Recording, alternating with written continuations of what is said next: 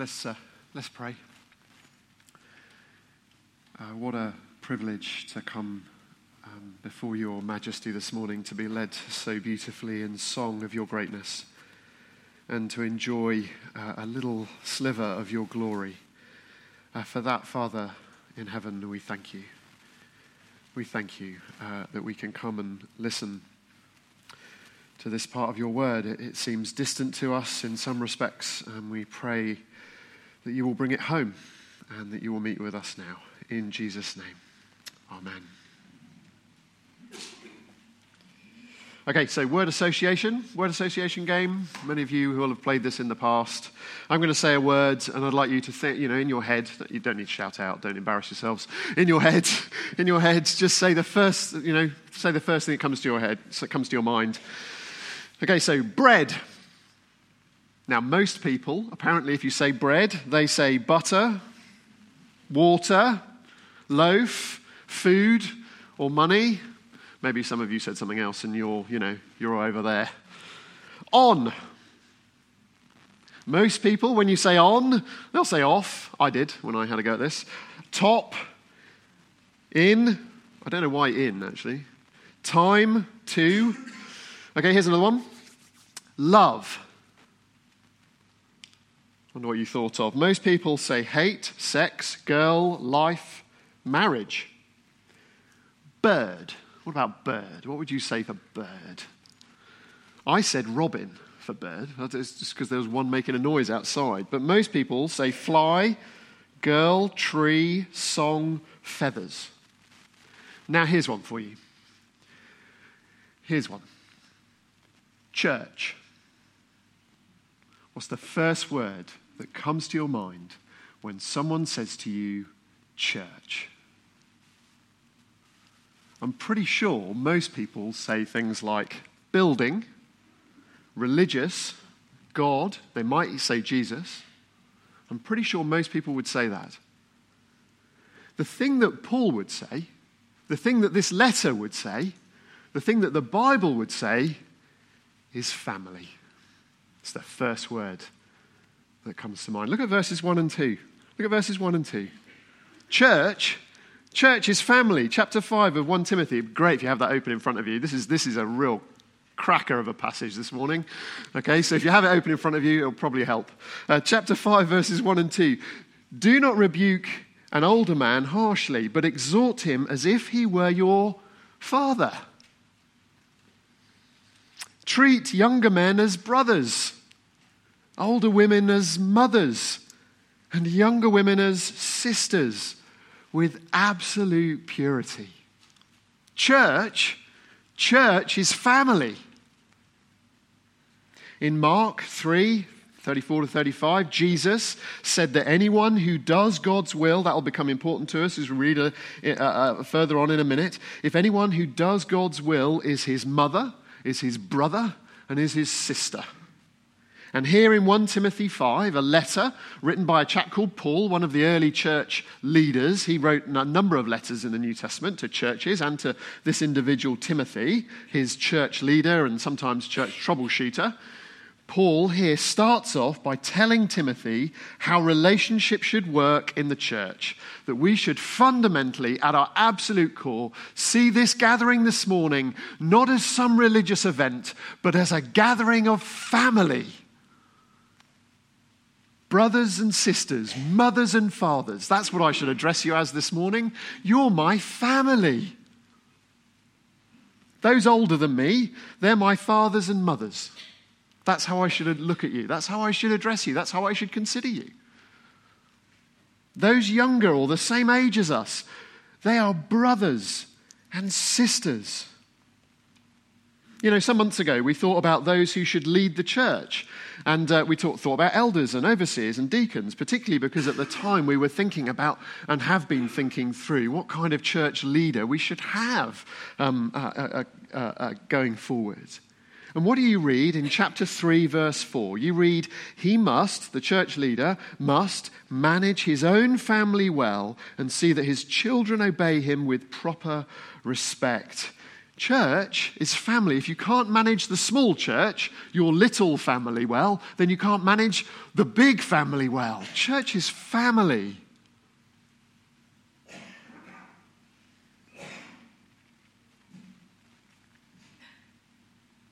Just, just, just let that hang in your mind a moment. It, it affects the rest of the passage we're going to read. You may not have an earthly family. Your earthly family may not be the best. You may have been horribly mistreated by your earthly family. But as a Christian, you are part of something completely different. You are part of a church. You're part of a family with God as your father. When Christians pray, as we addressed God just a few moments ago, when Christians pray, what do we say? We say, Our Father. Because they are in a new and true family with a father that is all that our earthly fathers are not.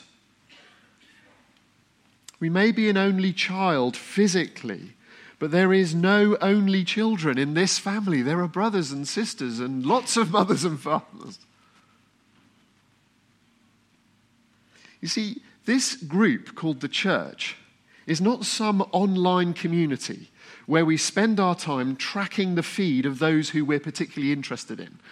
It's not self selecting like that. It's God selecting. You don't choose who's in your earthly family. You don't choose who's in this family. But you still have to treat them the way Paul instructs here. Exhort an older man and treat him as though he's your father. Treat sisters with absolute purity. This is not some family that you self select, though, thanks to some of our church family, we do have an online presence. This is not some sports club where we get to pay our dues and may get a chance to play in the next game, though we do have many members who love their sport and play regularly. This is not a political society. This is not where we sub- subscribe to one other or many views of economics or Brexit, though I'm sure we all have opinions on said things.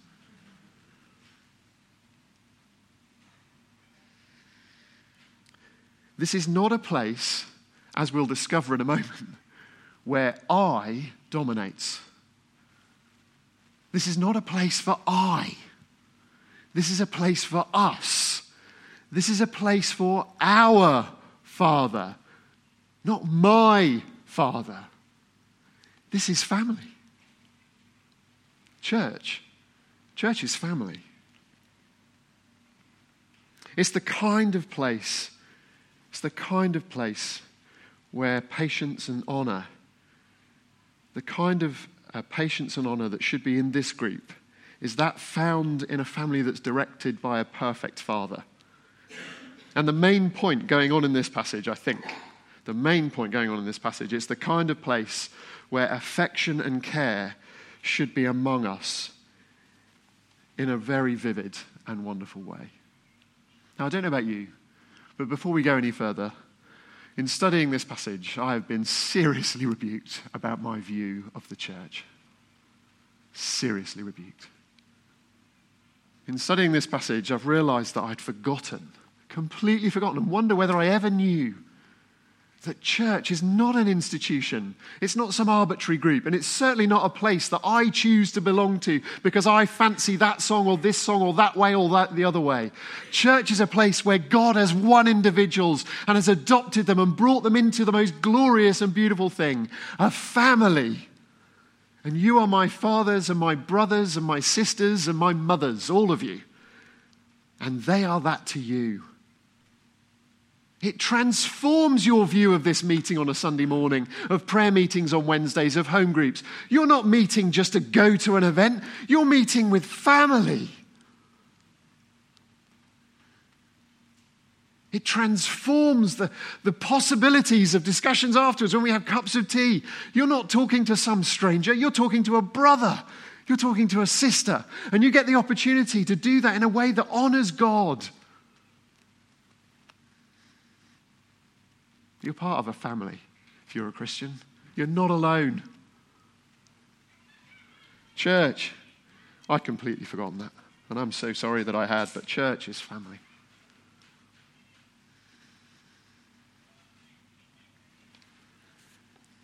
You know, church families have a duty, actually, and that's what I think the rest of this passage is about. We actually have a duty. And it's, it's vividly put. And, event, and again, in studying this passage, I have to say, I, I, I came to this passage in 1 Timothy and I was scratching my head. I was like, why? Why? Why, in such a short letter, does Paul, who's, who's talking to a pastor and longing that a pastor sort of um, uh, leads a church well and appoints elders and good leaders, why does he spend this section, this loads of words on widows? Why does he do that? It's because it's part of God's heart, it's part of who God is. Church families, you see, Church is family, and they should care for the truly needy. They should care. I think that's the general principle here. There's specifics here, but they should care for the truly needy in their number. Look at verse 3. You see it in verse 3 give proper recognition proper recognition, it's going to come up this kind of recognition, proper recognition to those who are widows and who are really in need. Look at verse 5. The widow who is really in need and left alone puts their hope in God and continues night and day to pray and to ask God for help. And then, and then in verse 16, there's a sort of a bracket around all that, we've, all that we read this morning which is the thing that makes me believe this is all about one subject, not two. Uh, in, if any woman who is a believer has widows in her family, she should help them and not let the church be a burden by them, so that the church can help those widows who are really in need. Church families should care for the truly needy among them in the middle of this very short letter to an early church leader, when we could have talked about anything, Paul writes that we have what, what we have as 16 verses on the subject, well, uh, 14 verses on the subject of widows in the church. In this part of the letter, we have some general and some specific instructions to the church of the time, and some of them, I have to say, we don't necessarily understand. I'll touch on those in a moment.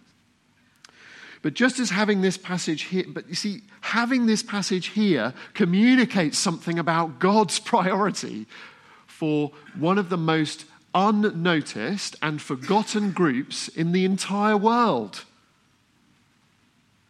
widows, and in other parts of the Bible, orphans. It actually is a huge theme in the Bible.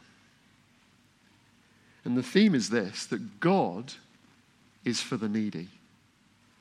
See, church families should care for the truly needy because that's who God is for. That is God's heart. Today in the church, becoming a widow sadly often means that a married woman not only loses her spouse, but her social significance, and it can mean hardship too. But we live, in a, we live in a country where there is support for people who have hardship provided by the government. In Timothy's day, becoming a widow would mean poverty if there were no, if there were no other willing family members to step in and provide food and shelter. There was no government support or social care system. There were no benefits. That's one thing Roman society did not have.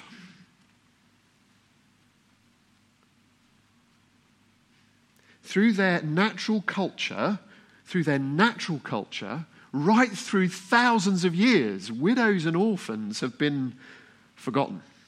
But God self describes himself as this a father to the fatherless and a defender of widows, Psalm 68, verse 5. And because of the kind of God he is, his people are to be the same.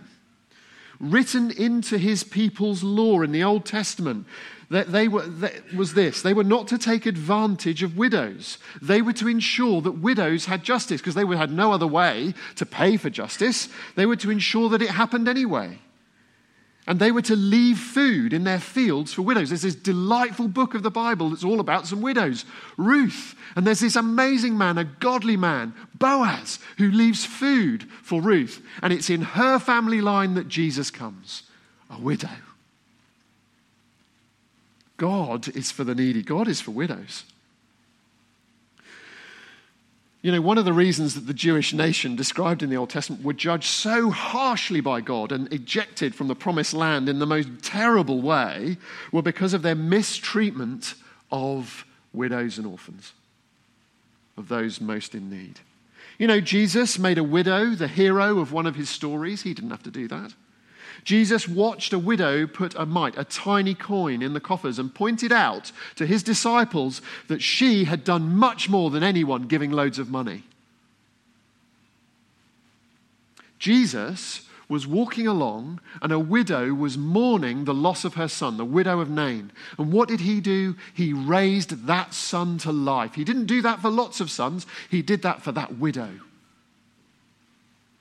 and to ensure that his own widow mother was looked after, when Jesus was dying on the cross, what did he do? He spoke to John the Apostle there as he's dying on the cross and said, This is your son and this is your mother. He looked after his own widow.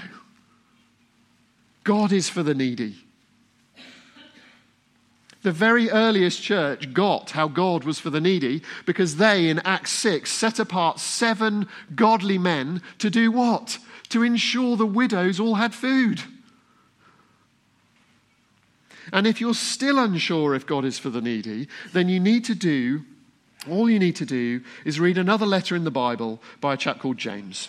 And he says this that true trust in God looks like this it looks like looking after orphans and widows. That's what it looks like. Putting your trust in God into practice is looking after orphans and widows in their distress and to keep oneself from being polluted by the world. God is for the needy, and so should his people be because he's the father. Remember, it's family. He's the father, and his people are to be in his image. They're to look like him and behave like him. So you'd expect, as the father loves the needy, we should too love the needy. Church family should care for the truly needy. But Paul knows that generosity has a real problem, that we can give our care out of guilt or as a knee jerk reaction to some sad circumstances. And actually, by doing that, we cannot serve the right people. It's amazing this passage. It's incredibly practical as we go through this. You see, he knows, he knows that with God's passionate care for the needy, you need to ensure that you help the truly needy. It requires discernment. You need to identify the truly needy. Identifying them requires discernment. And that's what a lot of this passage is about. Look at verses 4 and 16. Give proper recognition to those who are widows who are really in need. But if a widow has children or grandchildren, these should learn first of all to put their religion into practice, just like James by caring for their own family and so repaying their parents and grandparents, for this is pleasing to God. You see, to identify the truly needy, it can't be someone who has family to help. Don't, don't, don't give church funds, don't give church resources to those who have earthly family who are willing and able to help. You, that, that's not what should happen. What should happen is earthly family should do the very thing that pleases God. They should look after each other. Verse 4. If there are other families who can help, they should. And it is, the, it is their duty before God to do so. And that can have many, many applications in our present day. I'm not going to go into those. Please feel free to speak, talk about those in house group. But church family is reserved for those who don't have other help. The particular help that we're talking about here. You can see the implication, can't you, here, that church leaders would need to call other family members to step up and help their widows in their family. You know, and it, it, you, should, you should also hear an encouragement here because I know that there are many of you, many of you in the church family who are giving yourselves to help your aged parents at the same time as babysitting your, your grandchildren. That is a beautiful thing. That is a beautiful thing and it pleases God. Identifying the truly needy needs discernment, and it can't be someone with family to help, and it can't be someone who lives for themselves. Timothy, do not use church resources, do not put widows on a list. It seems an official list of those who would be supported do not put them on the list if they are people who live for themselves. This is, this is really, this really bites. Look at verse 6. Um, I'll read from verse 5. The widow who is really in need and left alone puts her hope in God and continues night and day to pray and ask God for help. Verse 6 But the widow who lives for pleasure, lives for pleasure, is dead even while she lives. Look at verse 11. As for younger widows, do not put them on such a list, for when their sensual desires overcome their dedication to Christ, they want to marry Thus, they bring judgment on themselves because they have broken their first pledge. Besides, they get into the habit of being idle and going about from house to house. And not only they become idlers, but also gossips and oh, excuse me, busybodies, saying things they ought not to. I counsel younger widows to marry, to have children, to manage their homes, and to give the enemy no opportunity for slander. Some have, in fact, already turned away to follow Satan. You can see that there is a specific issue, can't you, in the church that Timothy, that Paul is writing to. You can see that there is a specific issue with younger widows. What they were doing is that they were living for themselves and that they were living for pleasure and they were going around. They had the support of their family, they had the support of other things. They, they could live, they could live for free. They, they basically live for free. And they were using it for their own pleasure. You know, in our culture, I wonder that it has reversed largely. That now, actually, the biggest temptation is for young men who generally are more prone to get into the habit of being idle. You know, where they play endless online games for whatever reason. I don't know. Though, you see, this isn't an exclusively a female issue at all, but it was a specific issue in this church. These women were prone to live life for themselves, and doing that, they forgot God. And that brought terrible consequences that I've just read to you. See, even on the path, even walking the path as a widow, in the shadow of death, Paul is calling those widows who have the capacity to support themselves or have support from their families or ha- or can and want to marry again to live out their love for Christ. And to live out their love for Christ in using their surplus capacities, whatever they may be, their time, their energy, their money, for the good of others. Specifically, here to marry again, to have children. That's, you know, those of you who have children, that is just pouring your life out for others. Yeah, you know that that's what that is. You're exhausted doing it. That is giving yourself to others. That is the good life that Paul wants these people to live, not the life of pleasure. Freeloaders, freeloaders are not to be supported. They're to be rebuked. They're to be told to turn around and follow God in His ways.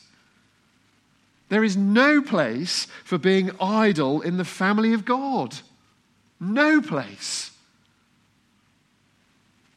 Being idle in our particular and pleasure saturated society is one of the most serious enemies that the church faces, in fact. And it's the enemy of your soul, it's the enemy of your eternal life if you live for nothing rather than for others. Because you are rejecting the very Father who loves the needy. And you're going back to the way of life that apparently you turned from. It's a serious warning, isn't it?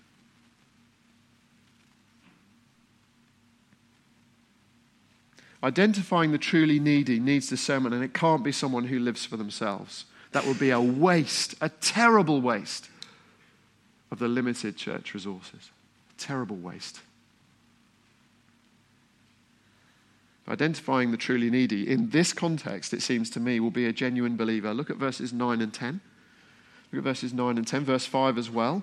Uh, the widow who is really in need and left alone puts her hope in God and continues night and day to pray and to ask God for help.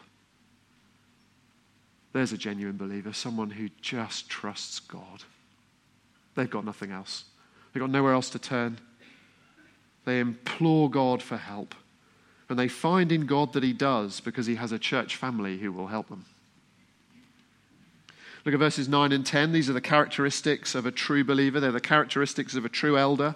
They're a, they, are, they are characteristics of, of anyone, anyone who really uh, wants to grow as a Christian. Look at verse 9 and 10. No widow may be put on the list of widows unless she is over. Now, the over 60 bit is a bit of a question, okay?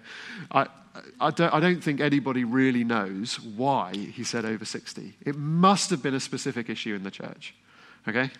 I, I can't answer it. If you find some wisdom on that, I'd love to know, okay? But there are many transferable characteristics here, okay? So just look at those, okay? okay? Unless she is over 60, now listen to this be faithful to her husband and is well known for her good deeds, such as bringing up children. There is the other, there's the other centered, needy stuff again. Showing hospitality, washing the feet of the Lord's people. That is the lowest slave thing to do, to wash feet. Jesus did it, he washed feet.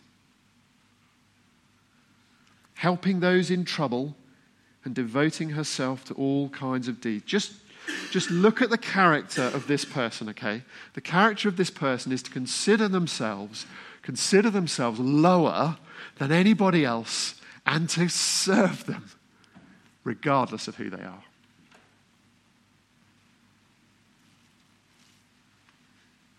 The kind of person is ideal for the blessing of provision from the church family. This is not saying that we shouldn't give to the needs of those outside or the needs of those who can't give back, because certainly this person couldn't give back at all. They were a widow, they had nothing. In, in, um, in another part of the Bible, Galatians 6:10 says this, therefore, as we have opportunity, let us do good to all people, especially to those who belong to the family of believers. So that just extended it to everybody, and particularly the church family. But it does require discernment to use God's resources properly. We are to make sure that the resources at the church are used for those who are truly in need. Church families, church is family. Church families should care for the truly needy. They should care for them. You know, there are needy folk in this church family. This is a, re- a rebuke to me as much as it is to us in this room. And in our country at this time, many of their financial needs may well be met. But if there's one thing that it comes up in the news and comes up quite often, it's the curse of loneliness. One of the characteristics of this widow who has nothing yet has shown a life of loving Jesus and following God in verse 10 is to show hospitality. To show hospitality. No wonder that we need to hear that. Because God is for the needy. They may not be your kind of people. They may not know your football. They may not know your things. They may not be anything like you. But they have been won by God and brought into your family so let's show each other hospitality. Let's care for those who get lonely. At least, if not, give to those who are in financial need.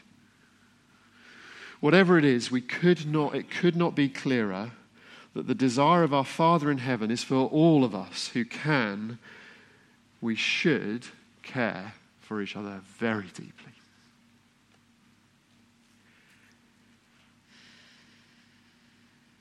Do you know, other communities, I just thought of it, I might as well say it. Other communities really do put us to shame here. I remember uh, being at university and um, having many debates and conversations with the Islamic Society and the like. One of the things that struck me about that group of people is that if there was any trouble, if there was any need, one of them would be there to supply without expecting it back. If they needed help in their garden, they would help. If they needed a lift, they would give a lift. That's, a, that's, a, that's quite a rebuke, isn't it? All of us should give ourselves to the care of each other.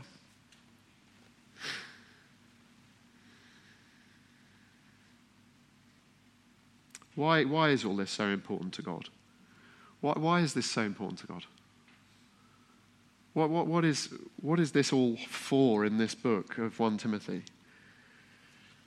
Well, look, I caught a, a short news clip yesterday where a hairdresser had completely changed the way they worked. I don't know, women, if you'd like this, but I'll, I'll tell you about it. Just, just see what you think. A group of young artists had also trained themselves to be hairdressers, okay? And what they'd done in their hairdressing salon is they'd removed all the mirrors. Okay? This is really interesting. They took all, taken away all the mirrors. So as you were having your hair cut, you didn't know what they were doing. Instead, in front of you was their artwork. And what they did was is they sat you down for however long it took to cut your hair in front of their artwork and they got you to talk about their artwork. They put on display their artwork while you had your hair cut and you didn't know what they were doing. How'd you feel about that? I mean, that's, that's quite fun, isn't it? That's fun, isn't it? You see, when they wanted to display their handiwork, when they wanted to show off their handiwork, they sat you down and put you in front of it and made you talk about it while they cut your hair. When God wants to display his handiwork of loving the needy, what does he do? He says to the world, Have a look at my family. That's what he does. Have a look at my family. Church is family. Church family should care for the needy. And all of this is to display God's care for the needy. All of this is to put on display God's work, God's love for this community, Flitwick, this world. Look at verse 7. Give the people these instructions. This is a command. This is what I'm supposed to do this morning. Give the people these instructions too, so that you, so that no one may be open to blame or above reproach. That's a, that's a public thing. That's people looking on, looking on at you and going, I can't criticize them. I just can't do it. If you're a visitor among us this morning, we can't help but be on display to you. We are. We're on display to you, all our warts and all. We are on display to you. Our actions, well, they're likely, most of them, to be ordinary. We're just going to drink tea in a minute. It's not, not the most exciting thing to watch, but that's what we're going to do. But we are on display to you. You know, there are those that we share airspace with and carpet with week by week. They see us, they see our actions. They see what we are like. And again, most of our actions will be ordinary, but they could easily make us open to criticism if we're takers rather than givers. But our display is much deeper and richer than any of those things day to day. The way we treat the needy that are close to us in our local physical families and the way we treat the needy in our church families, it is, is a display of what we think about God and our Father's kindness. And what we think about our Father's kindness has huge consequences. It, it, means we are either right with God or we are not. It means we are either penitent, saying sorry for not being kind, or we are selfish. It simply is as stark as that in this passage. Absolutely brutal. You see, our relationship with our Father is all the way through this. Look at verse 4. Um, they should repay their parents and grandparents, for this is pleasing to God. Look at verse 8. If anyone does not, this is brutal, if anyone does not provide for his relatives, and especially for his immediate family, he has denied the faith. He's denied his trust in God and is worse than an unbeliever. Look at verse 11. Verse 11. As for young widows, do not put them on such a list, but when their sensual desires overcome their dedication to Christ, they want to marry. Thus they bring judgment on themselves because they have broken their first pledge, because they live for pleasure. Look at those warnings. Not serving those needs of others shows that we don't trust God. Not living a life of service shows that we don't want God at all, but prefer, in this, in this particular scenario, and probably in our society too, we prefer the stuff He's made. You see, trust in Christ means a new life, a whole new direction, a new family to be part of. Going back to living selfishly in our families and in the church, living with me at the center, is to give up on the very transformation that God would work in us. It's to give up on God, your Father. It is to hate the life, to, to hate the life of service that suits the church family and our fa- that, that our Father would grow in us. You see, here's the thing. By caring for the needy, we are putting on display the very kindness that God has shown us. As those who have put their trust in Christ, we know, we know, we've been singing about it this morning, we know that God is fundamentally for the needy. We know that because we know that we, we are the needy ones. Every day, all the time. We are desperately needy of God. Not necessarily in a material sense, but when it comes to our relationship with God, our eternal prospects, we are deeply needy.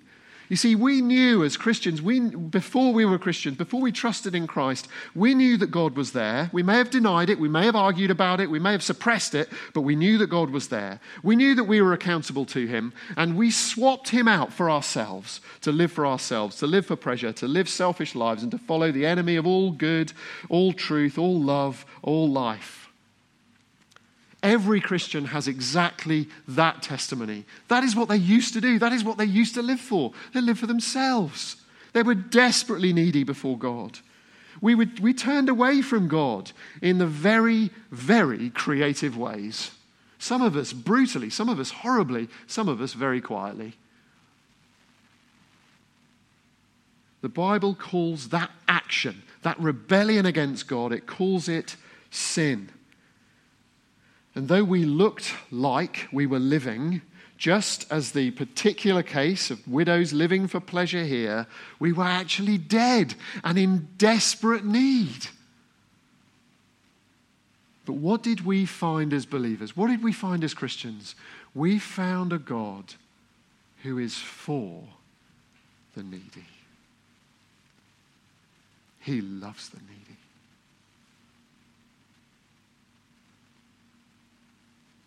Those of us who are Christians here understood that by the way we had turned from Him, we were desperately needy. So, what did we do? We cried out for help, just like the widow. And we found that our Father, we found a Father in heaven who had given a Son, Jesus Christ of Nazareth, in history to be punished in our place so that we could be freely forgiven for living selfishly. We found that we found forgiveness. We found a father who loves the needy so much that right at our most at our time of most need, when we were dead, when we had no prospect of doing anything to change our own circumstances, just like a widow and orphan with nothing and no hope in this world, God looked on us with absolute love and care and brought us to life and hope and sustenance and food and family and became our father. Because we have been given such kindness, we don't want to follow any of the bad examples that we've read here this morning. We don't want to go back to our selfish lives, even with a demanding family that, that, that pull on us and our time and our money all the time. We want to be the people that God wants to make us. We want to start a new life, go in a new direction. We want to live for others. We want to serve. We want to serve the most needy, the truly needy in our church family and in our wider families. That is the new heart that God has given us. So surely you want to live that out because that's what your Father looks like. And that's how He has loved you.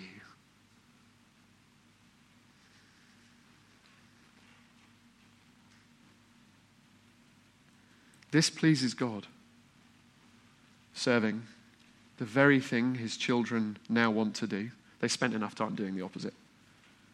This displays God's care for the needy this, this, this, caring for the needy displays God's care for the needy in such a way, in such a way that people looking on and criticizing our Father in heaven, people looking on and criticizing our church community, they just can't do it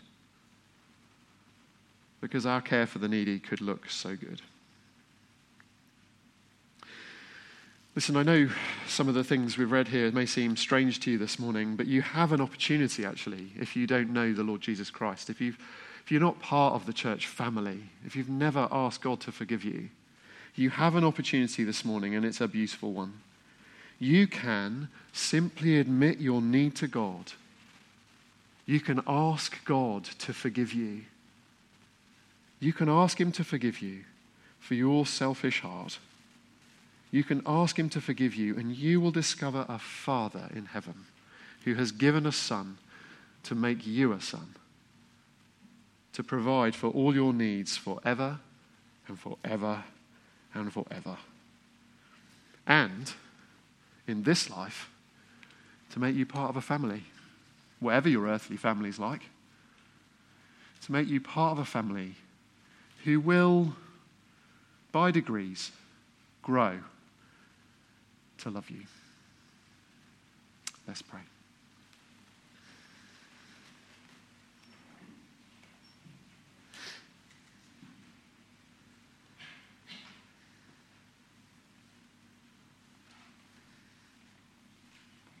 Father, thank you that you have such transforming love and power to make us into those who will love others in the most practical and wonderful ways. Thank you for your heart of love for those in desperate need.